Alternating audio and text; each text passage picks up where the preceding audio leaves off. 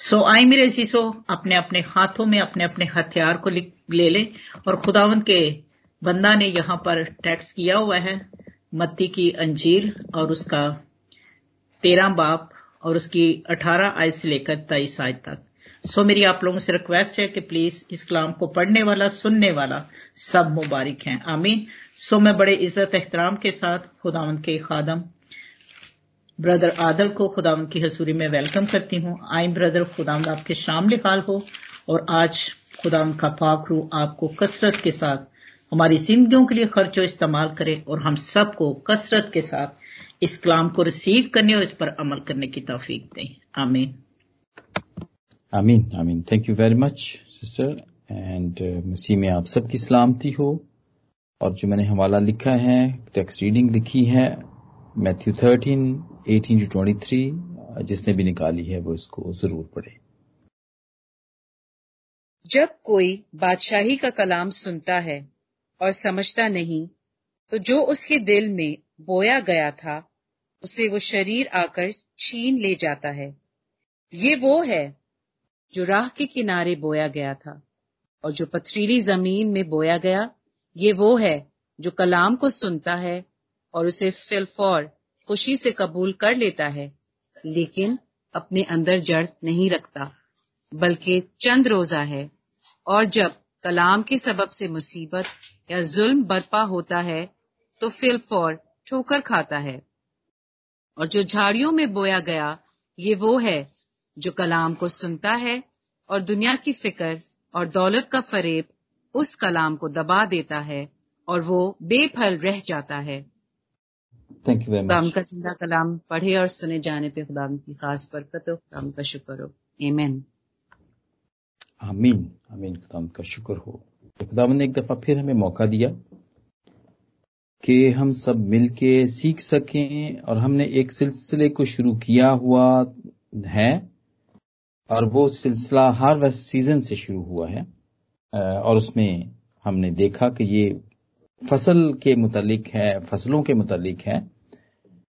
और ये खुदामंद ने तब कहानी या एक मिसाल या तमसील, पैरबल के तौर पर भी उनको, ताकि बात समझ में आ जाए। अपने शागिर्दों को और जो आसपास के लोग थे, उनको वो बताया करते थे।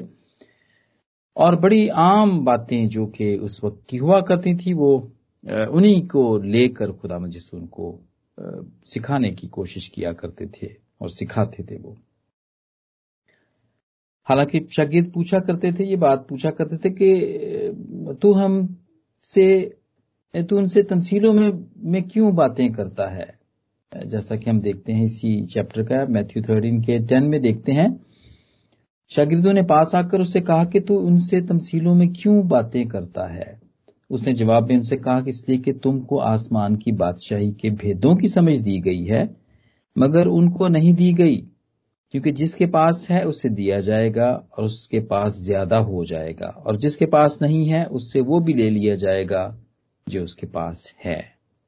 इसकी भी बहुत सारी तफसीरें हैं। खुदावंत तो आए थे ज़मीन के ऊपर और तब से आसमान की बादशाही का आगाज़ हो गया। उन्होंने खुद कहा कि आसमान की बादशाही तुम्हारे दरमियान में आ गई है।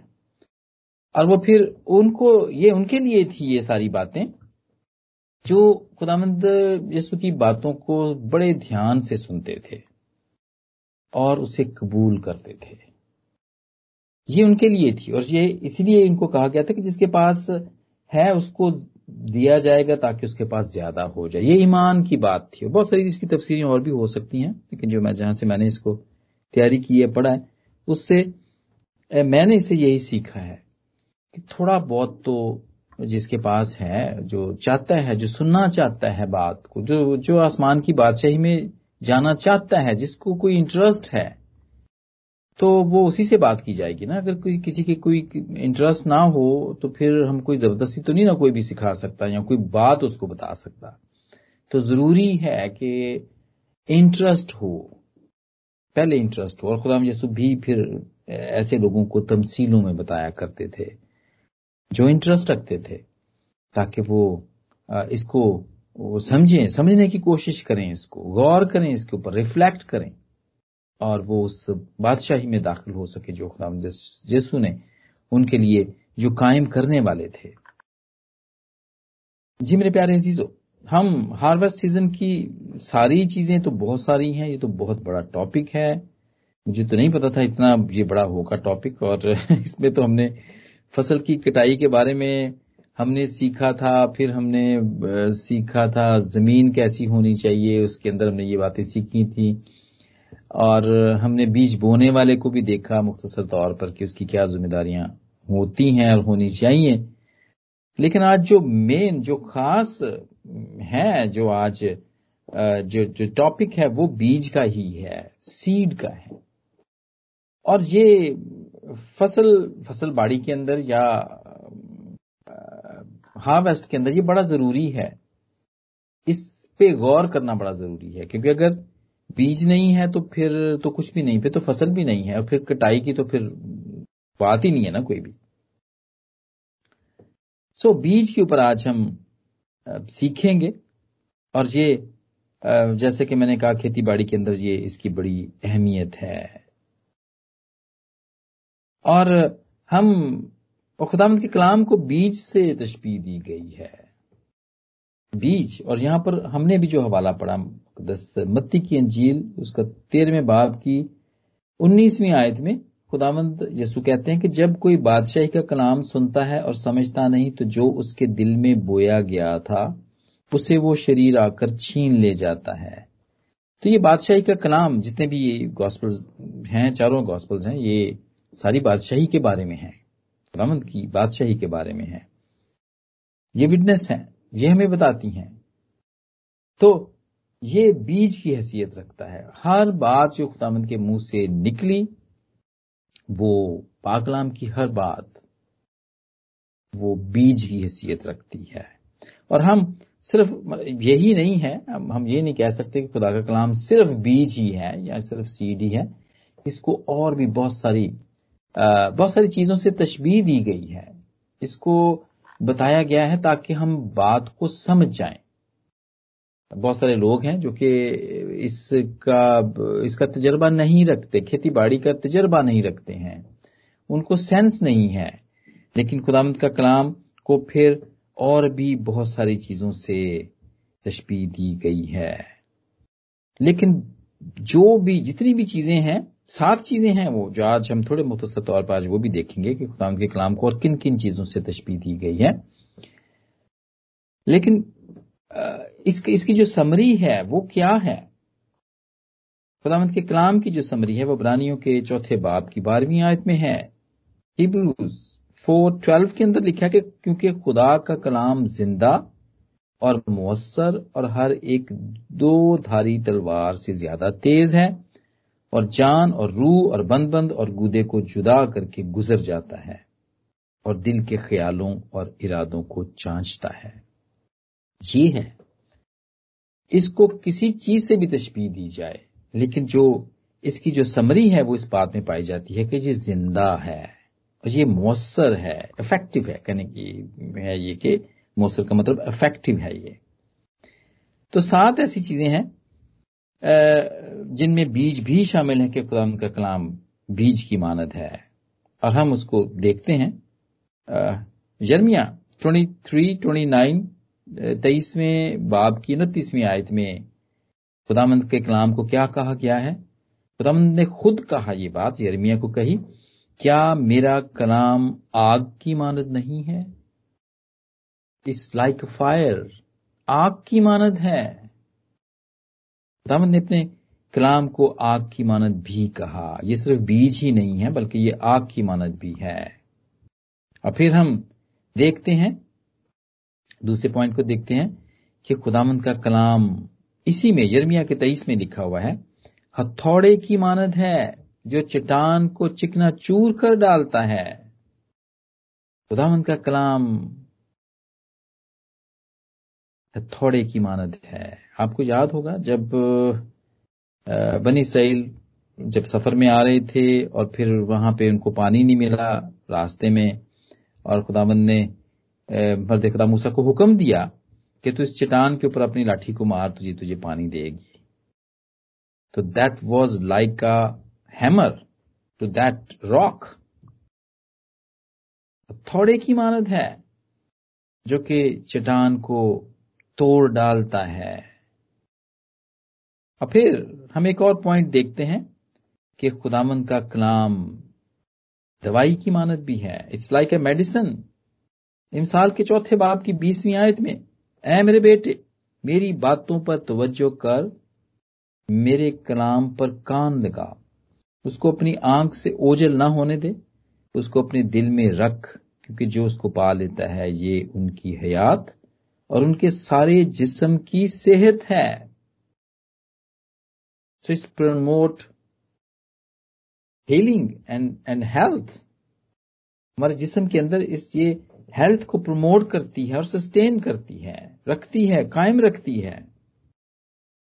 जी मेरे अजीजो खुदा का कलाम सिर्फ़ बीज ही नहीं है। और एक और सिमिलैरिटी हम देखते हैं खुदाम के कलाम को दी गई है, जो कि खुदाम के कलाम में से ही ली गई है। वो कहते हैं कि God's word is like a honeycomb ये शहद की मानद है। जबूर 119 की 103 आयात, उसमें हम देखते हैं इस आयत के अंदर 119 की चैप्टर की 103 आयत के अंदर देखते हैं कि तेरी बातें मेरे लिए कैसी शीरीन हैं। कि वो मेरे मुँह को शहद से भी मीठी मालूम होती हैं। ये शहद की तरह है, हनी की तरह है। और फिर एक और, खुदावंत के कलाम ने, खुदावंत के कलाम ने हमें बताया है कि खुदावंत का कलाम कैसा है। और यही साम 119 वर्स 105 में है कि खुदा का कलाम चिराग की मानत है। तेरा कलाम मेरे कदमों के लिए चिराग और मेरी राह के लिए रोशनी है। और बड़ा मेरा बड़ा फेवरेट सॉन्ग भी है वो आ, गीत है बड़ा इजाज कैसर ने गाया है कि ते, तेरा कलाम मेरे कदमां दे ਲਈ चिराग है। खूबसूरत सिमिलैरिटीज हैं यहाँ पर। सिर्फ़ समझने के लिए। और ये खुदामंद का कलाम, जैसा कि हम आज सीख रहे हैं God word is like a seed ये बीज की मानद है। और इस इस बात को मुकदस लुका ने आठवें बाब की ग्यारहवीं आयत में भी लिखा कि बीज खुदा का कलाम है। यही तमसील जो यहाँ मत्ती ने बयान की है, वो वहाँ पर भी है। मुकदस मत्ती ने भी कहा, इसको मुकदस मरकस के चौथे बाब की छब्बीसवीं आयत में भी ये तमसील कही गई है उगने बढ़ने वाले बीज की तमसील के तौर पर। और मेरे अजीजों, आज इस हकीकत को जानने की ज़रूरत है कि ये खुदावंत का कलाम जो हमारे हाथों में है, ये ज़िंदा है। ये ज़िंदा है किस तरह?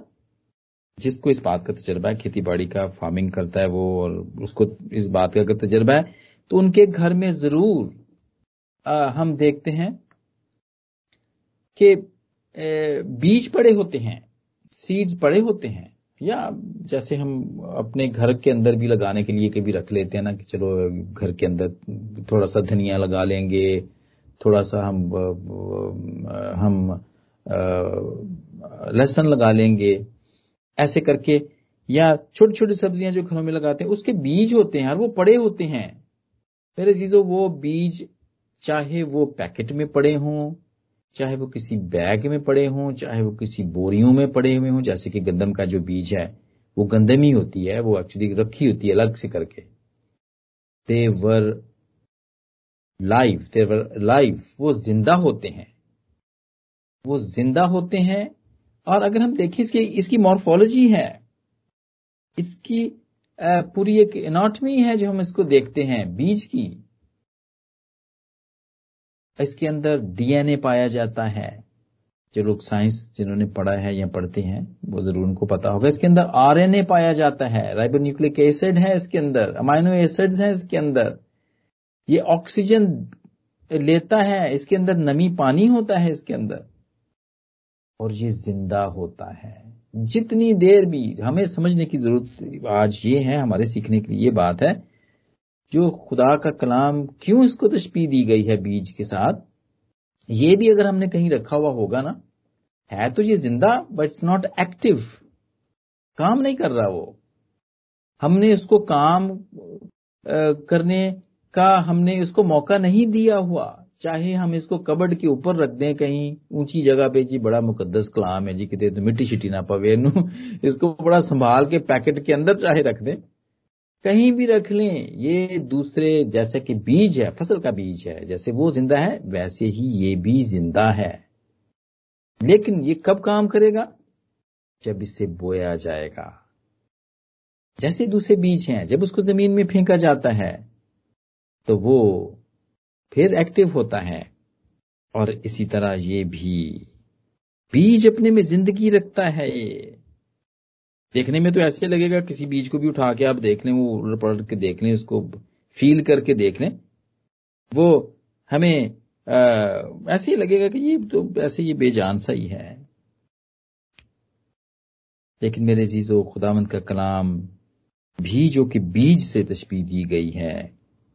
वो ज़िंदा है और मौसर है। और यही बात हमें अबरानियों के मुसन्फ ने बताई चौथे बाब की बारहवीं आयत में कि वो ज़िंदा है एंड इज़ वेरी इफ़ेक्टिव ज़िंदा ही नहीं, सिर्फ़ इफ़ेक्टिव ज़िंदा के साथ साथ इफ़ेक्टिव भी है इट्स पावरफुल डायनेमिक है एनर्जाइजिंग है, और ये प्रोडक्टिव है। ये प्रोडक्टिव है, ये फ़सल लाता है। और नए अहदनामे के अंदर चवालीस ऐसी आयात पाई जाती हैं, जिसमें खुदा के कलाम को बीज से तशबी दी गई है। जी, मेरे जीजो एक पास्टर हैं, पास्टर एंड्रयू। वोमिक उनका नाम है। कहते हैं कि ये खुदा का कलाम का पौधा है जो हमारे अंदर बढ़ता है और फिर मुआवजा होता है।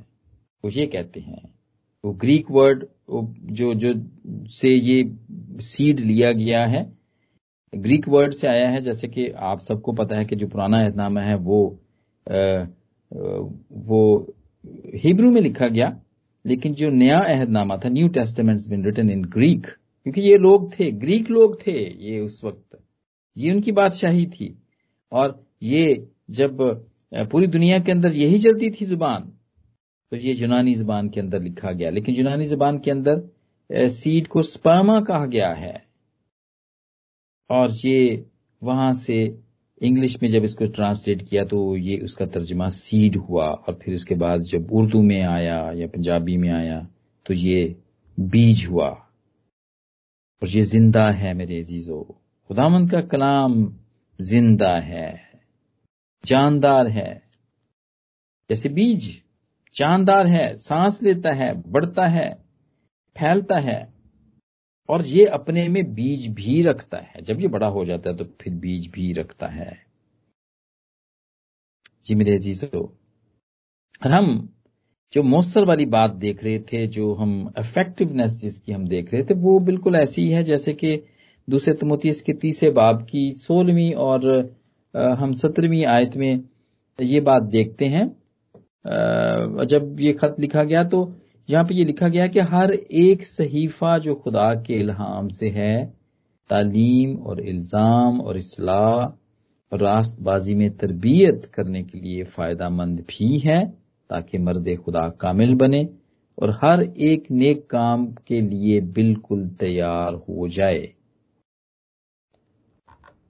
ये खुदामंद का कलाम all scripture is given by inspiration of God and is profitable for doctrine for reproof for correction for instruction in righteousness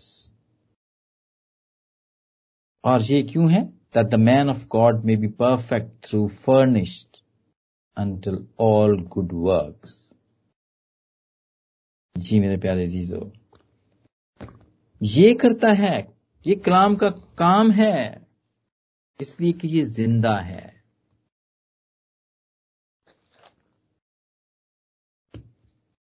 और ये पास्ट एंट्री के बारे, वोमिक के ने बिल्कुल ऐसा ही कहा, वो कहते हैं कि हम में से बहुत सारे मसीह हैं जो कि रात दिन दुआओं के ऊपर बड़ा ज़ोर होता है उनका। दुआएँ करते भी हैं और वो करा, करवाते भी हैं। लेकिन वो कलाम को को नहीं इतनी अहमियत देते हैं। कलाम को पढ़ना, कलाम को सुनना और उस पर अमल करने को इतनी अहमियत नहीं देते हैं कोई मसले मसाइल होते हैं तो वो चल पड़ते हैं, चलो यार किसी को दुआ तो करा के आइए यार। काम तो जरा फंस गया बड़ा, ये ठीक हो जाए और वो कहते हैं कि ऐसा नहीं है। ये बिल्कुल भी ये तरीका नहीं है, क्योंकि ये खुदावंत का कलाम है। जो मोजा करता है। और इस कलाम से हम, इस यही कलाम है जिससे हम खुदा को जानते हैं। और इसी से हम समझते हैं। क्या समझते हैं कि वो हमारा क्या है? हम इससे ये समझते हैं। और ये पारूस रसूल ने जितने भी, पारूस रसूल ने जितना भी काम किया है अपना न्यू टेस्टमेंट के अंदर, जो ज़्यादा, उसका सबसे ज़्यादा काम उसी का ही है। उसने हमारे लिए बड़ी आसानी पैदा की है कि हम खुदा को समझें। उसको समझने में, ये उसका जितना भी काम है, वो हमें खुदा को समझने में मदद देता है। तो जब तक हम कलाम को नहीं सुनेंगे, नहीं पढ़ेंगे, नहीं इसको सीखने की कोशिश करेंगे रिफ्लेक्ट करेंगे इसके ऊपर, या इसके ऊपर अमल नहीं करेंगे तो ये हमारे अंदर, ये ये आएगा नहीं है। हमें आएगा नहीं ये। और वो ये हमारे लिए, ये हमारे अंदर कान के रास्ते से जाता है, यानी सुनने के वसीले से आँख के रास्ते से जाता है, अंदर जाता है। और फिर ये फिर ये पैदा होता है अंदर। बिल्कुल इसी तरह जैसे कि खुदावन ने यहाँ कहा कि जो उसके दिल में बोया गया था, मत्ती के तेरहवें बाप की अठारहवीं आयत के अंदर आगे जाकर हम जब देखते हैं ना, कि ये बादशाही के कलाम है, जो अंदर जाता है और फिर ये वहाँ पर जाकर, ये उगता है, ये फिर बढ़ता है, और फिर ये फैलता भी है। फायदामंद तो होता ही है, और फायदामंद अपने लिए भी फायदामंद है, दूसरों के लिए भी फायदामंद होता है। या जितने भी लोग कलाम को शेयर करने वाले हैं, जिनमें मैं भी हूँ, इनके तजर्बात हैं, ये जब बैठते हैं खुदाम के कलाम को तैयार करने के लिए बैठते हैं तो ये उनके अपने लिए बड़ा फायदामंद होता है। बड़ी बरकत मिलती है इससे। पूरे बाइबल को खोलना पड़ता है इसको।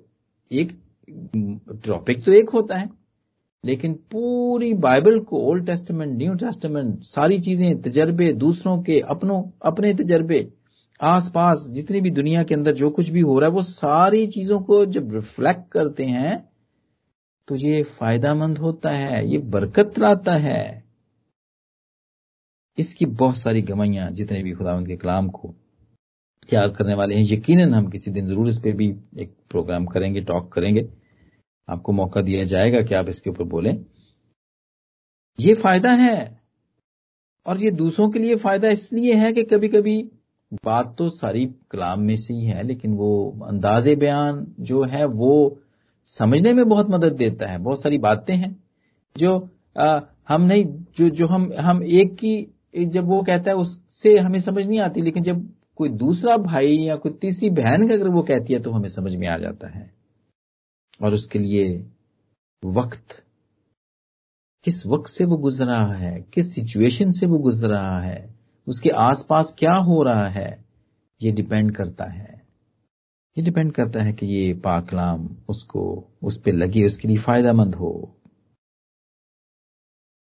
और इस बीज के बारे में हम ये देखते हैं, बल्कि हार्वेस्ट के बारे में हम ये देखते हैं कि ज़मीन के ऊपर तो आदमी के जितने भी बनाए हुए निज़ाम हैं, जितने भी कानून हैं, उन सबको बदला जा सकता है और वो बदल, बदलते रहते हैं। बड़े सारे कानून, खासतौर पर यूके के कानून तो महीनों महीनों में बदल जाते हैं वो। वो समझ नहीं आती, वो लोग यहाँ से छुट्टियों पे जाते हैं, पाकिस्तान में, इंडिया में, छुट्टियाँ मनाने जाते हैं, जब वो वापस आते हैं तो पता चलता है जी हो इन्होंने तो इसको रेड लिस्ट में डाल दिया इंडिया और पाकिस्तान को वापस ही नहीं आ सकते वो।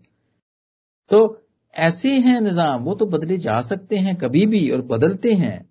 लेकिन मेरे अजीजो, जो हार्वेस्ट नेचर ऑफ़ हार्वेस्ट जो है, वो कभी भी नहीं बदलती है।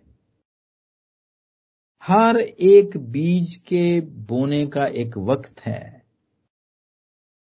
किसी भी बीज को आप किसी भी सीज़न में नहीं उसको बो सकते, या किसी भी ज़मीन में नहीं बो सकते आप उसको। गंदम जो है, वो यहाँ पे जितने भी यूरोप के जितने मुल्क हैं, उनके अंदर होती है, लेकिन उसके वो वक्त नहीं है, वो टाइम नहीं है जो इंडिया और पाकिस्तान के अंदर है। वो फल नहीं होते हैं यहाँ पर। बहुत सारे फल हैं जो यहाँ पर नहीं होते हैं। आम यहाँ पर नहीं होता है, जो कि यहाँ पर बड़ा फेवरेट है।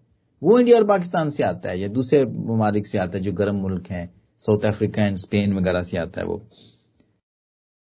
हर एक फ़सल अपने वक्त के ऊपर, हर बीज के लिए एक मौसम चाहिए होता है, एक ज़मीन चाहिए होती है। और ये हार्वेस्ट की नेचर है जो कि बदली नहीं जा सकती। मेरे जीजो, the law of the seed time and harvest can not be violated. इसको तब्दील नहीं कर सकता कोई भी। जी मेरे जीजो, और ये बीज बोने वाले को पता होता है, जो तजर्बेकार बीज बोने वाला है, उसको पता होता है कि कब उसने, कौन सा बीज कहाँ पे और कब उसने बोना है। और जब वो इसको बोता है तो उसको पता होता है। ये प्रिंसिपल है कि it will take some time ऐसा नहीं है कि मैंने आज सुनाया तो जो ना वो फ़ौरन से ही ये काम शुरू कर देगा। जो बीज बोया जाता है, वो टाइम लेता है। बीज की मॉर्फोलॉजी है यही। उसके ऊपर एक खोल होता है, वो जो बड़ा सख्त खोल होता है उसके ऊपर। उसको जब ज़मीन के अंदर बोया जाता है मेरे जीजो तो वो कुछ वक्त लेता है। वो खोल टूटता है। बड़ा ज़रूरी है, वो खोल टूटता है और फिर वो जड़ जड़ पैदा होती है पहले। ज़मीन के नीचे छोटी सी जड़ पैदा होती है। वो थोड़ी सी, थोड़े दिनों के बाद वो बढ़ती है। नीचे की तरफ़ बढ़ती है। और फिर जैसे जैसे वक्त गुजरता है, हम देखते हैं कि वो फिर वहाँ से ऊपर की तरफ़ भी बढ़ता है, वो बीज फिर टूटता है। टूट तो पहले जाता है, उसके अंदर दराड़ आ जाती है, वो नीचे की तरफ़ पहले बढ़ता है, फिर वो ऊपर की तरफ़ बढ़ता है। और वो फिर इतना बढ़ता है कि वो ज़मीन को फाड़ के, चीर के वो ऊपर निकल आता है। ज़मीन के ऊपर वो हमें नज़र आना शुरू हो जाता है। शुरू शुरू में पता नहीं चलता है। बीज बोया गया है। मैं तो जब था, वहाँ पर तो मुझे भी बड़ा होता था। जब भी मैं कोई चीज़ करता था, खास तौर पे वो जो पाकिस्तान के बड़े अच्छे और आम हुआ करते थे, जब मैं अपने वहाँ पे घर के जहन में लगाया करता तो मैं रोज ही उठ के उसको देखा करता कि निकला है कि नहीं निकला। अभी देखें तो सही इसको, आम को। वो काफ़ी वक्त गुजर जाता था। उसके ऊपर गर्मी पड़ती थी। उसके ऊपर उसको पानी दिया जाता था। और वो कुछ अरसे के बाद फिर उसकी शाख बाहर निकलती थी और पता चलता था कि ये बाहर आ गया है। अपनी पतियों के साथ बाहर आ जाता है। थोड़े दिनों के बाद वो थोड़ा सा और बड़ा होता है और उसके, उसमें और भी और भी पतियों का इजाफा होता है इसके। और फिर देखने को वो भला मालूम होता है। और उसके बाद आहिस्ता आहिस्ता वो दरख्त बनता है। साल लग जाते हैं साल हो साल लग जाते हैं बहुत सारे पौधे तो ऐसे होते हैं। जो कि जैसे कि मैंने भी आम का ही ज़िक्र किया है तो उसको टाइम लग जाता है। बिल्कुल भी एक्सपेक्ट ना करें कि आप खुदावंत के कलाम किसी को सुनाते हैं तो पहली मरतबा ही असर हो जाएगा उसके ऊपर। ठीक है उसकी ज़मीन नरम होगी पहले। फिर आप बीज फेंकें जो कि उसकी आ, उसकी सिचुएशन के मुताबिक है। वो फेंके कैसी ज़मीन है, वही वाला बीज फेंके आप। क्योंकि बीज बोने वाले को पता होता है इस बात का कि कौन सा बीज कौन से मौसम में और कैसी ज़मीन के ऊपर बोया जाए, उसके सारे प्रिंसिपल्स का पता होता है। अब फिर ऐसे नहीं छोड़ देता। उसकी वो देखभाल करता रहता है। उसको वो आ, पानी देता रहता है वो उसके गिर्द थाला वो जो होता है वो खोदता है। जी मेरे प्यारे चीज़ों उसको लुक आफ्टर करनी पड़ती है और जो कलाम सुनाने वाला है वो भी ऐसे ही करता है। कलाम सुनाता है और सुनने वाले को वो पूछता है फीडबैक लेता है पूछता है वो और फिर उसे बात करता रहता है, फिर देखता है। एक्सक्यूज मी वो किसी ने मेरा ख्याल अपनी स्क्रीन शेयर की है तो आई थिंक इफ़ अगर आप उसको मिनिमाइज कर दें या या उसको स्क्रीन शेयरिंग को बंद कर दें तो that would be more helpful कि ध्यान नहीं जाएगा इधर उधर हमारा। जी मेरे अजीजो, और खुदा का कलाम जो कि बीज की हैसियत रखता है, वो भी अपने वक्त पर बढ़ता है। वो भी अपने वक्त पे ऐसे ही बढ़ता रहता है। हमारी जिंदगियों के अंदर आहिस्ता आहिस्ता बढ़ता रहता है। और और क्या है? जो बीन बोने वाला है, उसके लिए क्या क्या कहा गया है? गलतियों के छठे बाप की हम देखते हैं सातवीं, आठवीं आयत में कि फरेब ना खाओ, खुदा ठट्ठों में नहीं उड़ाया जाता। क्योंकि आदमी जो कुछ बोता है, वो ही काटेगा। जो कोई अपने जिसम के लिए बोता है, वो जिसम से हलाकत की फ़सल काटेगा, और जो रूह के लिए बोता है, वो रूह से हमेशा की ज़िंदगी की फ़सल काटेगा। हमने एक काम करने में हिम्मत ना हारे, क्योंकि अगर बेदिल ना होंगे तो एन वक्त पर काटेंगे। ये ना कहें जी ओ हो हो मैं हूँ दो हफ़्ते हो गए ने, ये ते बीज जड़ा वे उगया ही नहीं तो चलो इसको उखाड़ के बाहर फेंकें और फिर दूसरा वाला लगा दें। वक्त लगता है मेरे जीजो बस जहाँ तक मौका मिले सबके साथ नेकी करें, खास तौर पर अहले ईमान के साथ। बोना और काटना, ये किसान का काम है, फार्मर का ये काम है। बोना और काटना काटना जो जिसम के लिए है, यानी या दुनिया, या दुनियावी के लिए, आप उसको देखते हैं, वो भी फल लाता है। जो जो दुनियावी तौर पर जो है, वो भी फल लाता है, ऐसी बात नहीं है। बीज तो दोनों ही फल लाते हैं। चाहे वो अच्छा बीज हो या वो कड़वा बीज हो, वो दोनों ही उगते हैं। और उसके बारे में जो दुनियावी या जो जिस्मानी है, उसके बारे में हमें फिर पर रसूल बताता है। बारहवें बाप की, रोमियो के बारहवें बाप की सत्रहवीं आयत में, बदी के इब्स बदी ना करो। जो बातें सबके नज़दीक अच्छी हैं, उनकी तदबीर करो। जहाँ तक हो सके, तुम अपनी तरफ़ से सब आदमियों के साथ मेल मिलाप रखो। ये है दुनियावी या जिस्मानी बात। ये वो बीज है जो हमने नहीं बोना है। मैंने सिर्फ़ इसकी बहुत सारी मिसालें हैं, लेकिन एक ही मिसाल ली है। बदी नहीं करनी, अगर बदी करेंगे, हम भी अगर बदी का जवाब बदी से ही देंगे तो बदी ही उगेगी। वो मसला ठंडा नहीं होगा। वो बदी ही होगी और यही वो बात बता रहा है पर यही कह रहा है कि जहाँ तक हो सके तुम अपनी तरफ़ से सब आदमियों के साथ मेल मिलाप रखो। बदी से मगलूब ना हो, बल्कि नेकी के ज़रिए से बदी पर गालिब आओ। यहाँ पे थोड़ी सी सीखने की बात है, इस पर हम थोड़ा सा रिफ्लेक्ट करेंगे। बदी करने वाले कौन हैं? बदी के फर्जंद हैं। और जो नेकी करने वाले हैं, वो नेकी के फर्जंद हैं। ये डिफरेंस होता है। जब रसूल ये कहता है, यहाँ के बदी के बस बदी ना करो तो इट मीन्स कि हम, ये ये हमें आइडेंटिफाई कर देते हैं, हमें, हमारी आइडेंटिटी बन जाती है ये। वो फलाने को ना नंगे हो यार, वो तो बंदा ही बड़ा, बहुत बंदा, बहुत बुरा आदमी होते वो तो। देखते ही गालियाँ निकालना शुरू कर देता है। ये आइडेंटिटी हो जाती है उसकी, पहचान हो जाती है। अच्छा वो फलानी गली च नंगो यार उथे बाबा जी ने तो जदों भी नंगी दुआ ही देंगे ने। वो बड़े अच्छे अंकल हैं वो। बड़ी दुआएँ देते हैं वो। हमारी पहचान बन जाता है। क्योंकि अगर हम बदी करेंगे तो फिर हम हम बद के एलची हो जाते हैं। और जब हम नेकी करते हैं तो फिर हम नेकी का जो मंबा है, हम उसके एलची होते हैं। बरकत के। वो कहा, पहले पत्रस के तीसरे बाप की नामी आयत में लिखा कि बदी के इब्स बदी ना करो, गाली के बदले गाली गाली ना दो।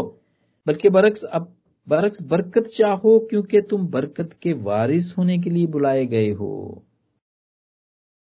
अब यहाँ पर देखिए बरकत का वारिस है, वही बात इसने जो अभी हमें थोड़ी देर पहले सीखी, वो यहाँ पर कर दी गई है कि बरकत के वारिस होने के लिए बुलाए गए इसलिए हमने बदी के वारिस नहीं बनना, बल्कि बरकत के वारिस बनना है। यही हमने बोना है। बरकत के वारिस वाली जो बात है, हमने वो अच्छा बीज बोने वाली बात है। ये वो ही है, ये हमारी पहचान बन जाता है। जी मेरे अजीजो, अगर तुम नेकी करते हो, नेकी करने में सर गर्म हो तो तुमसे बदी करने वाला कौन है? ये पहले पतस के तीसरे बाब की आगे जाके हम देखते हैं। नेकी बोएँगे तो नेकी काटेंगे। मत्ती के साथ में बाप की सोलहवीं आयत में लिखा है तो हम जैसे मिसाल देते हैं, वो कहते हैं, क्या झाड़ियों से अंगूर या ऊँट कटारों से अंजीर तोड़ते हैं या तोड़े जाते हैं?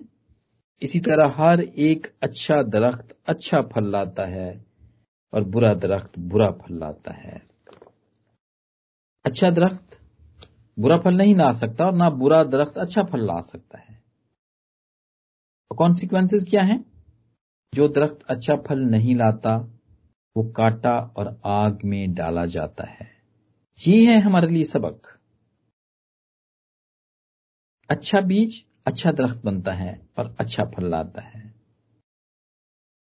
और कड़वे दाने जब बोए जाते हैं तो मेरे जीजो वो जब बढ़ते हैं, क्योंकि वो भी बढ़ते हैं, वो भी बीज है, जो वो बढ़ता है तो दरख्त बनता है तो वो कड़वा फल लाता है, जो किसी काम का नहीं होता है, और वो आग में डाला जाता है, फेंक दिया जाता है, ताकि कदमों के नीचे रोंदा जाए। जी मेरे अजीजों, आज हमने जो सब मुख्तसर तौर पे खुदावंत के कलाम को, जो कि हमने बीज से तशबी दी गई है, उसके बारे में आज हमने सीखा कि खुदावंत का कलाम बीज की मानद है। ये दिलों में बोया जाता है। ये वहाँ पे जड़ पकड़ता है। ये ये ये पौधा की तरह ये बढ़ता है। और जब ये बढ़ता है मेरे जीजो तो फिर ये हमें भी फ़ायदा देता है।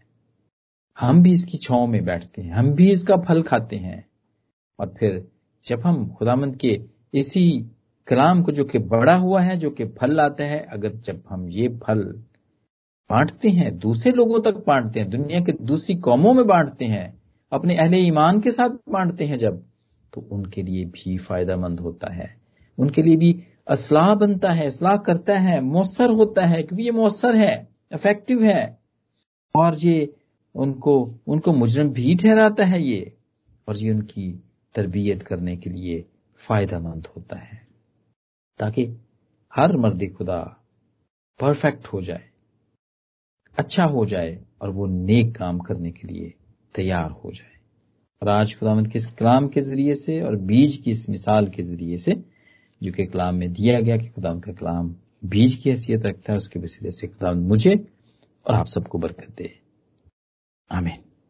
आमीन आमीन। थैंक यू भाई आदल इस बाबरकत खूबसूरत शेयरिंग के साथ जो हम सबने बरकत पाई है।